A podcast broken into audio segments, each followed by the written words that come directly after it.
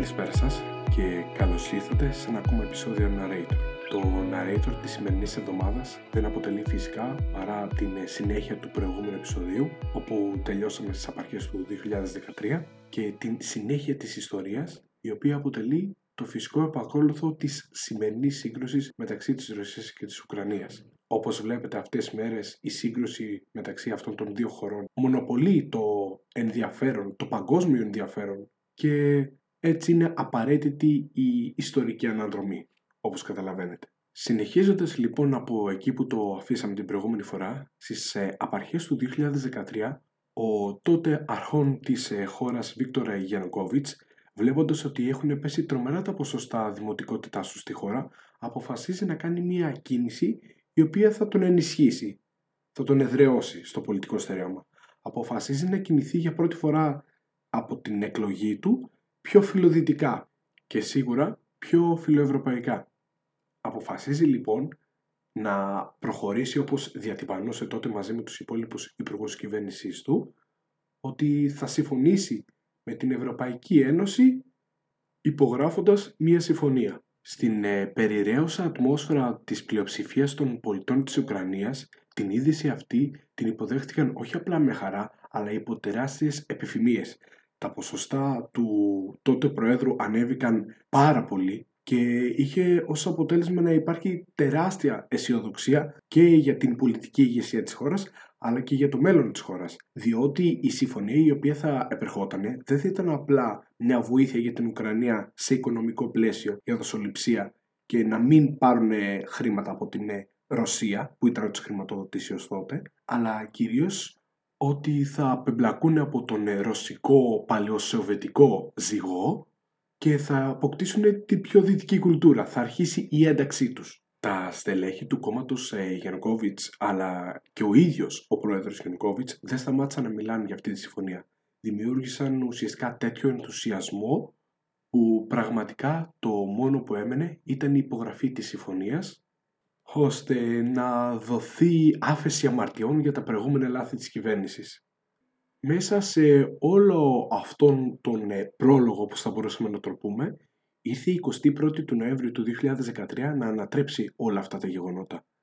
Η κυβέρνηση Γιαννοκόβιτς, πιστή όπως φαινόταν στις ε, ρωσικές παραδόσεις της, αποφάσισε ότι το deal δεν θα υπογραφεί μεταξύ της Ευρωπαϊκής Ένωσης και της Ουκρανίας ουσιαστικά ότι εξαναγγείλανε σχεδόν ένα ολόκληρο χρόνο, ότι τους έκανε ξανά να αποκτήσουν πολύ υψηλά ποσοστά δημοφιλίας, αποφάσισαν μόνο μιας να το απορρίψουν, να το πετάξουν στο καλάθι των αχρήστων και αυτό εδώ ήταν το σημείο καμπής, το λεγόμενο turning point για τον ε, Ουκρανικό λαό, ο οποίος αποφάσισε να αντιδράσει πολύ βίαια Όλα ξεκίνησαν με μερικές διαδηλώσεις και διαμαρτυρίες οι οποίες μετατράπηκαν σε κινητοποιήσεις και στο τέλος σε σκηνές έντονης βίας με τις ε, δυνάμεις δημόσιας τάξης και καταστολής βίας της χώρας, δηλαδή την αστυνομία. Το κίνημα αυτό που δημιουργήθηκε, που ονομάστηκε Euromaidan, πραγματοποιήθηκε κυρίως στην ε, πρωτεύουσα της Ουκρανίας, το Κίεβο, και ιδιαίτερα στην πλατεία της, την πλατεία Ανεξαρτησίας και ο στόχος δεν ήταν παρά μόνο να ανατρέψουν τον Βίκτορ Γιαννουκόβιτς από την εξουσία.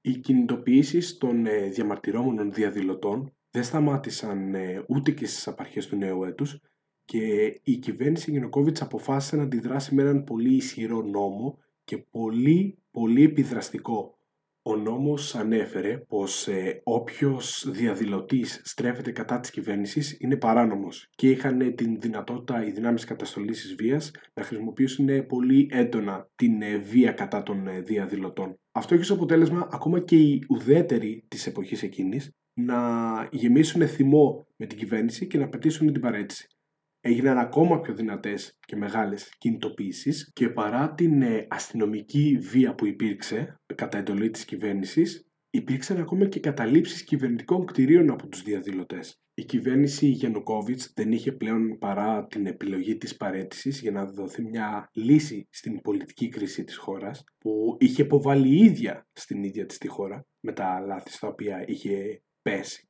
και την διαδέχτηκε μέσω των εκλογών το καλοκαίρι η κυβέρνηση Πέτρο Ποροσέγκο. κυβέρνηση Πέτρο Ποροσέγκο διότι ο άρχον της χώρας έμελε να είναι ο δισεκατομμυρίουχος τότε Πέτρο Ποροσέγκο. Κύριο χαρακτηριστικό και μεγάλη διαφορά της κυβέρνησης Ποροσέγκο σε σχέση με την ε, κυβερνητική πολιτική Γενοκόβιτς ήταν η φιλοδυτική πολιτική και άνοιγε σε μια πιο δεξιά ιδεολογία αν θέλουμε να την ε, χρωματίσουμε με πολιτικά αφηγήματα. Πριν όμως διενεργηθούν οι εκλογές του 2014 και ανέβει στην εξουσία η κυβέρνηση Ποροσέγκο, στην Ανατολική Ουκρανία, όπως προείχαμε πει, οι ρωσόφωνοι κάτοικοι στην περιοχή της Κρυμαίας αλλά και στην περιοχή του Ντόνμπας είναι περισσότεροι από τους ε, Ουκρανόφωνους και δεν αντέδρασαν καθόλου θετικά τόσο στην ε, έκπτωση της ε, κυβέρνησης Γιαννουκόβιτς αλλά και γενικότερα στις διαμαρτυρίες τις οποίες γινόντουσαν για τον Euromaidan καθώς δεν ήταν ιδιαίτερα θετικοί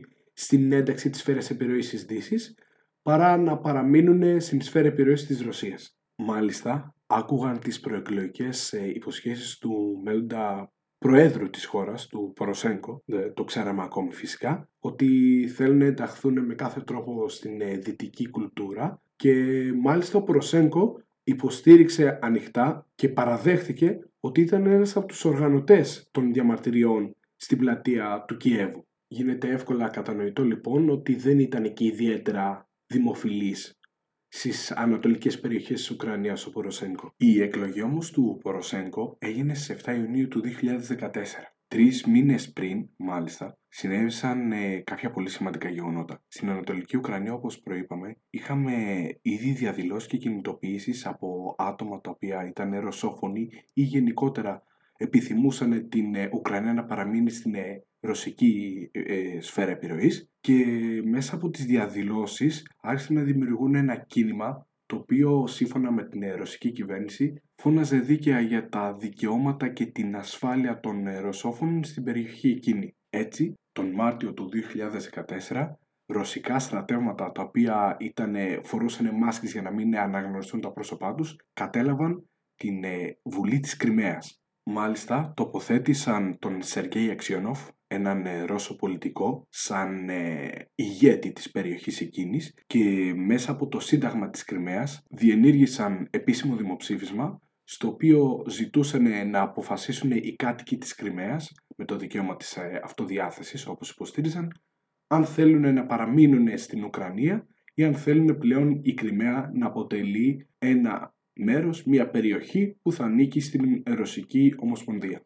Με πιο απλά λόγια να αποτελεί μέρος του ρωσικού κράτους. Το αποτέλεσμα του δημοψηφίσματος ήταν υπέρ της ένταξης της Κρυμαίας στην ε, Ρωσία και έτσι η 16η Μαρτίου του 2014 έμεινε σαν την μέρα της ε, ανεξαρτησίας της Κρυμαίας. Όπως είναι απόλυτα φυσιολογικό, η Ουκρανική υπηρεσιακή κυβέρνηση αντέδρασε στην ε, κίνηση αυτή, καθώς θεώρησε πως ε, παραβιάστηκε το εσωτερικό της χώρας της από εχθροπραξία και θεώρησε πως ε, το δημοψήφισμα δεν είναι τίποτα άλλο παρά ένα άκυρο γεγονός και δεν έχει καμία βάση. Επίσης, τα Ηνωμένα Έθνη πήραν το μέρος της Ουκρανικής κυβέρνησης και το θεώρησαν ξεκάθαρη παραβίαση των δικαιωμάτων της Ουκρανίας. Από την άλλη, φυσικά η ρωσική κυβέρνηση στήριξε άκρατα την κίνηση αυτή, καθώς μίλησε για το ζήτημα της ασφάλειας της ε, ρωσικής κουλτούρας στην περιοχή εκείνη, των ρωσόφωνων και των Ρώσων ακόμα που κατοικούσαν στην περιοχή αυτή, γιατί μην ξεχνάμε, η Ανατολική Ουκρανία συνορεύει με τη Ρωσία. Είναι πολύ σημαντικό αυτό το γεγονός. Στο μεσοδιάστημα αυτό, ο Ρώσος πρόεδρος Βλάντιμιρ Πούτιν έκανε ένα διάγγελμα στο οποίο μίλησε για την προστασία των δικαιωμάτων των ρωσόφωνων της περιοχής και ταυτόχρονα ανέδειξε πως η Κρυμαία έγινε ανεξάρτητη λόγω του δημοψηφίσματος. Υπερασπίστηκε δηλαδή την αρχή της, του δικαιώματος της αυτοδιάθεσης και ότι όλα έγιναν με δημοκρατικό τρόπο. Ταυτόχρονα ανήθηκε και οποιαδήποτε ρωσική επέμβαση στα ουκρανικά εσωτερικά, δηλαδή ότι δεν πήγανε ρωσικά στρατεύματα. Επίσης πρόσθεσε πως ε, ο ρωσικός στρατός δεν ε, προμηθεύει στρατιωτικό εξοπλισμό στους αυτονομιστές της ε, περιοχής του Τόνβας. Αυτονομιστές ονομάστηκαν οι άνθρωποι οι οποίοι αποφάσισαν να πάνε ενάντια στο Ουκρανικό κράτος, στην Ανατολική Ουκρανία, οι οποίοι επιθυμούσαν την απόσυσή τους επίσημα από το Ουκρανικό κράτος και να ενταχθούν και αυτοί στην ε, Ρωσική Ομοσπονδία. Κάτι ανάλογο με αυτό που συνέβη στην περιοχή της Κρυμαίας. Και αυτοί οι άνθρωποι, οι αυτονομιστές, και αυτοί υποστηρίζονταν από το ρωσικό κράτος, όμως όπως προείπαμε ανεπίσημα. Τονίζουμε την λέξη ανεπίσημα διότι όπως υποστήριξε και ο ίδιος ο Ρώσος πρόεδρος, Βλαντιμίρ Πούτιν, δεν ήθελε να συμβεί κάποιος πόλεμος μεταξύ των δύο χωρών, διότι σύμφωνα με αυτόν δεν είχαν και τίποτα να χωρίσουν.